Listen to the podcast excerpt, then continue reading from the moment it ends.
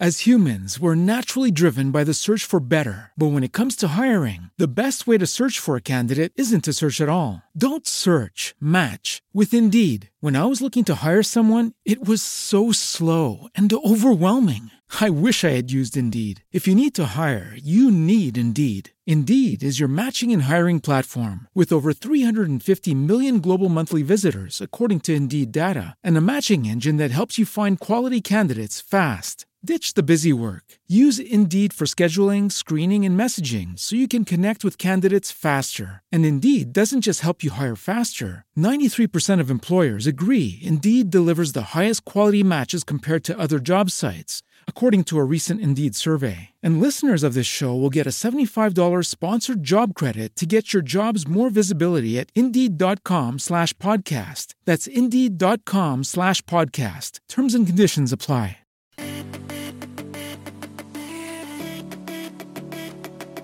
Welcome to Better Daily, where we work hard in our minds, bodies, and our spirits to become 1% better every single day. Download the app and join our Betterment family at betterdaily.live to catch the video version of these podcasts. Here's your host and my dad, Alex Van Houten.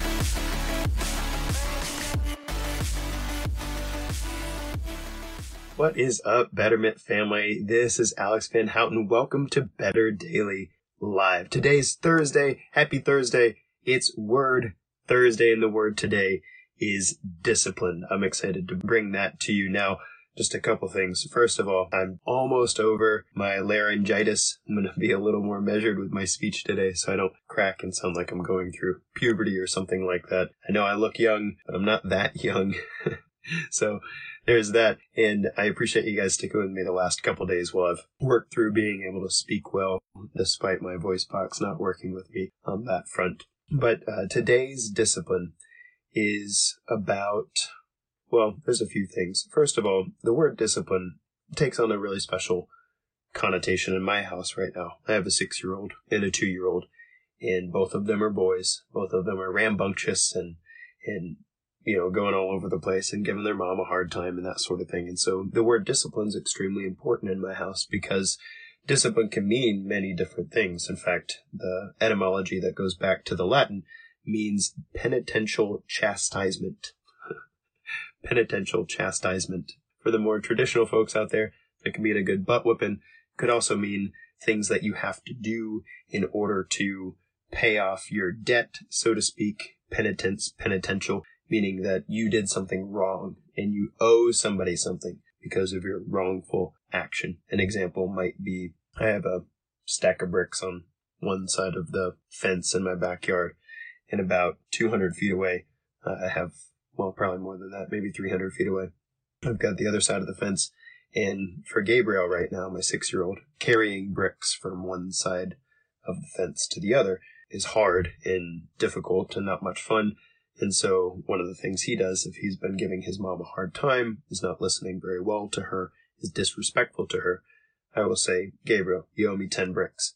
And so he has to go to one side of the, the yard, pick up a brick, go to the other side of the yard, and he has to do that 10 times. I know, leave it to the trainer dad to come up with brick moving.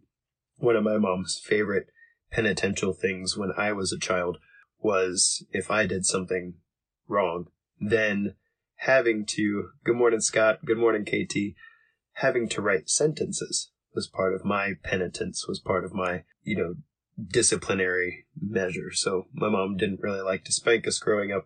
She did everything she could not to resort to the, the physical altercation of, hey, pay attention. This really means something here. And as a child, I would have told you around seven or eight when I had to sit down and write, I will not drop kick my sister in the throat. I will not drop kick my sister in the throat. I wasn't trying to be mean. I was practicing my super cool moves and Teenage Mutant Ninja Turtle stuff on my little sister, which you shouldn't do, by the way. So I'm writing, I will not drop kick my sister in the throat. I will not drop kick my sister in the throat. And by the 40th or 50th sentence, I ask my mom, Mom, can you just spank me, please? Like, this is terrible. My hand hurts. I don't want to sit here anymore. Like, writing and it's never ending. And my mom, I didn't know this at the time, as a child, but now as an adult looking at my child, my mom's just crossing her arms, shaking her head, laughing inside because she knows that a spanking is quick. It's painful and it hurts a little bit, but it's it's over with, right? But that uh that having to sit there and and write those sentences, man, that to me that was way more deeply painful than a spanking would have been. She's actually in here right now. What's up, mom? She said his little brother loved wall sits, and that was a five page paper plus the sentences. Yeah, my I, I had to write a lot as a kid. I had a lot of uh, penitential chastisement. so the word of the day, if you guys are just joining us, is discipline. And the Latin etymology is penitential chastisement. That means something painful in order to teach you proper instruction, right? But even further back, if you go down to uh, the 1200, 1300 AD era, the etymology of, of discipline actually comes from uh, the military. And it's not penitential chastisement. It's not, you know, writing sentences and moving bricks and stuff, although there's quite a bit of that in the military. I remember in JROTC, it was, it was get on your face, cadet, drop and give me 20. Assume the front lean and rest position. You know, if you did something stupid, you had to do push-ups. That's usually how penitential chastisement went through there. But, but the core, the root of the word discipline is training. And the word training is very, very interesting because I, as a personal trainer, this is what I do for a living. This is how, you know, since the last 16 years, helping people progress through their exercise regimen is training. And training is powerful because at the root of training is this thing called general adaptation syndrome. General adaptation syndrome is the way a biological system adapts to a stressor. So imagine you have a starting point, and let's say you, you want to run a half marathon. Right now, you can't run a half marathon, right? So you have this starting point, and then you start running. You know, let's say you run three times a week, and and you run a mile, or you run two miles, or maybe you run three miles, and and so you start this training process. So you start at point A. I can't run a half marathon, and then you start running. What happens is, is you enter a stage called the alarm phase. The alarm phase is where your body recognizes the stressor, your biological system recognizes the stressor, and it starts putting resources toward dealing with the stressor. So your first couple runs, you're sore. Oh man, your thighs hurt, your butt hurts, and your chest hurts, and maybe even in the middle of the run you get a side stitch. You're like, oh. And and in the alarm phase, the alarm phase is painful it's terrible. In fact, you actually lose performance in the alarm phase. So you might end up tired. You might end up, you know, about two or three weeks in, you might notice that you run slower than you started. you know, so you're like ran three miles in 30 minutes and now you're running three miles in 33 minutes. You're like, oh, what's wrong with me? I thought I was practicing running. Why do I suck at running so bad? So that's the alarm phase, right? The alarm phase is rough. Hang in there. I call it the noob phase of training for some people, it lasts three weeks. For some people, it lasts eight weeks. Oh, it's, it's tough. It depends on what you're working on. And in this, by the way, general adaptation syndrome works for things that we're learning too. So like, like if you're uh, learning a new skill at, at your workplace, or or for those of us parents who are entering a new stage of parenting, the alarm phase is that noob phase where we're just terrible at it and we seem to be getting worse even though we're practicing it, right? So you hit the alarm phase. And then there's a magical point in the alarm phase where you enter what's called the resistance phase. The resistance phase is where your biological system starts to recognize how best to handle this adaptation. And Scott's, Scott said, yeah, that alarm phase is like lead feet. Um, and and Kat says her adrenaline rush with Elastigirl legs, right? That's that's resistance. It's the it's the point at which you switch from the noob alarm phase where you suck at something and, you're getting worse at it over time, even though you're practicing, and you actually start to get better. What happens is, is at a biological level, your cells, your tissues, everything says, hell no, we won't go. That's, that's what I like to think of it. The resistance. Rah! Like, we're going to stand up to this stressor. We're going to build back better. We're going to get stronger and stronger, right? And so in our running example, this might be around week four, maybe week six, where all of a sudden you start getting a little faster and all of a sudden your runs start to feel better. All of a sudden you're, you're breathing better and you notice like you're kind of looking forward to your run even and what happens is, is you start being able to run longer and you start being able to run a little faster. It starts feeling good to do it, right? And so the resistance phase is a powerful phase because you, you start to notice that you're made of sterner stuff than you know. And you stuck through the hard part that allowed you to improve the trajectory of, of your practice. Okay. So you had the dip in performance through the alarm phase. And then the, in the resistance phase, everything in you is saying, we're better than this. We're stronger than this. And so you, you grow and you develop and you, you know, your mitochondrial density goes up, your blood volume goes up, your lung capacity goes up, your stroke volume goes up, your calves get stronger, your thighs get stronger, your butt gets stronger, right? And, and all those things that your, your body can adapt to that. It's one of the, one of the wonderful God-given gifts that we have is, is to be able to stand up to the stressor.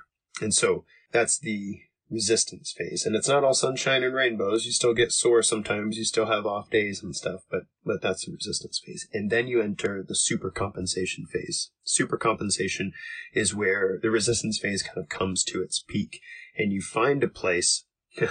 Scott says the alarm phase is what the hell was I thinking? The what the hell was I thinking phase. Yeah, that's pretty close. But the supercompensation phase is actually the place where you end up way better than you started and you stay there. And that's crazy because once upon a time you couldn't run a half marathon. And through your course of training, maybe 12 weeks, maybe 16 weeks, maybe even 30 weeks, it depends on, you know, your trajectory of training and your genetics and your age and all those things. You get right up here and all of a sudden you're in a different place than you started. Your muscles are larger, you have more blood volume than you had before, you have more fortitude and grit and endurance than you had before, you have a better perspective and all those things. And now you have that. Now it's there. It's just in you. That super compensation phase is just in you, you know, and, and people go, what did you do today? I went for a run. Oh, that's weird. Why, why do you run? Cause I'm a runner. Super compensation phase is a place where you start to identify yourself as somebody who can, who can do XYZ or somebody who's characteristic of XYZ, right? That's general adaptation syndrome, the alarm phase, the resistance phase, and then super compensation. And the process of training that going through the new phase, though, what the hell was I thinking? The coming back to knowing that, that you're growing back stronger and, and that sort of thing. And entering that space where you become something you used to not be, right? Now I can run a half marathon. I can't imagine what it's like to be a couch potato again, right? Or now I can walk 5,000 steps a day. I can't imagine what it's like not to. When you have that place, that is the process of training. That's the process of change. Now, what does this have to do with discipline? Discipline, training, is the spirit by which you go from here to there. Discipline is knowing how hard this is, but showing up every day anyway. Discipline is that thing either inside of you or outside of you that lets you continue to show up when it's difficult. You know, that's why it's most associated with the military back in 1200, 1300. Why would you do this to yourself? Why would you go through the process of training? It sucks. It's hard. It's brutal. Sure, the reward's worth it, but dude, it's hard to get there. And what's crazy about that is discipline is something that from the outside, an external force can help you achieve that. Somebody outside of you can say, "Hey, you're you can do this. Don't stop on me." I've got a guy who meets me at 5:15 on Tuesdays and Thursdays. Promise you this guy will not be. He would tell you, "I'm not lifting weights at 5:15 on Tuesday and Thursday without Alex." But he's there every Tuesday and Thursday, 5:15 in the morning. Why? I'm an external force on him. I'm an external pressure. He has enough integrity to show up and he gets the work done and that's awesome. And the discipline comes from an external force. What's powerful about that is if you keep practicing that, if you keep showing up to the phases of training, if you keep showing up there, something actually starts to become internalized inside you. That's called self-discipline. Self-discipline is not doing the right thing all the time, even though, you know, you'd rather be doing something else. Self-discipline is being able to go through the phases of training by, by your own internal force, by your own internal standard. And so today, on Word Thursday, I challenge all of you to look at the, the word discipline a little bit differently. I hope that you'll picture the phases of training and that you'll picture the alarm phase, the resistance phase, super compensation. And I hope that you'll notice that the discipline required to show up daily is not about necessarily the day to day wins, but part of a much larger picture of you being able to become a better version of yourself. And what I love about this group is that even if the self discipline isn't there today for you, there's that external force. We're not quite the military, and I'm not quite in your garage at 5:15 in the morning either. But in this group, seeing the discipline of other people and getting the encouragement in your own process and journey is a really powerful part of discipline in the training. So, guys, this has been Alex Van Houten in Better Daily. Thank you guys so much for joining me. I hope that discipline in your life is not only forthcoming and fruitful, but I'd love to hear your thoughts on how this plays in for you and what your thoughts around the word discipline are this morning. Until next time, guys, remember, it's just 1%. You got this.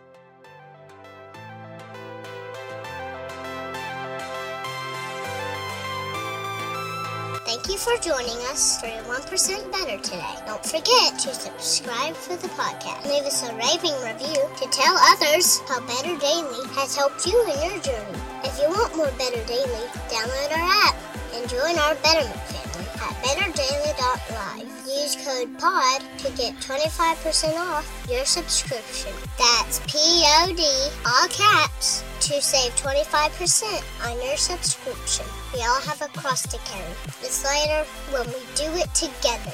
Go to betterdaily.live today.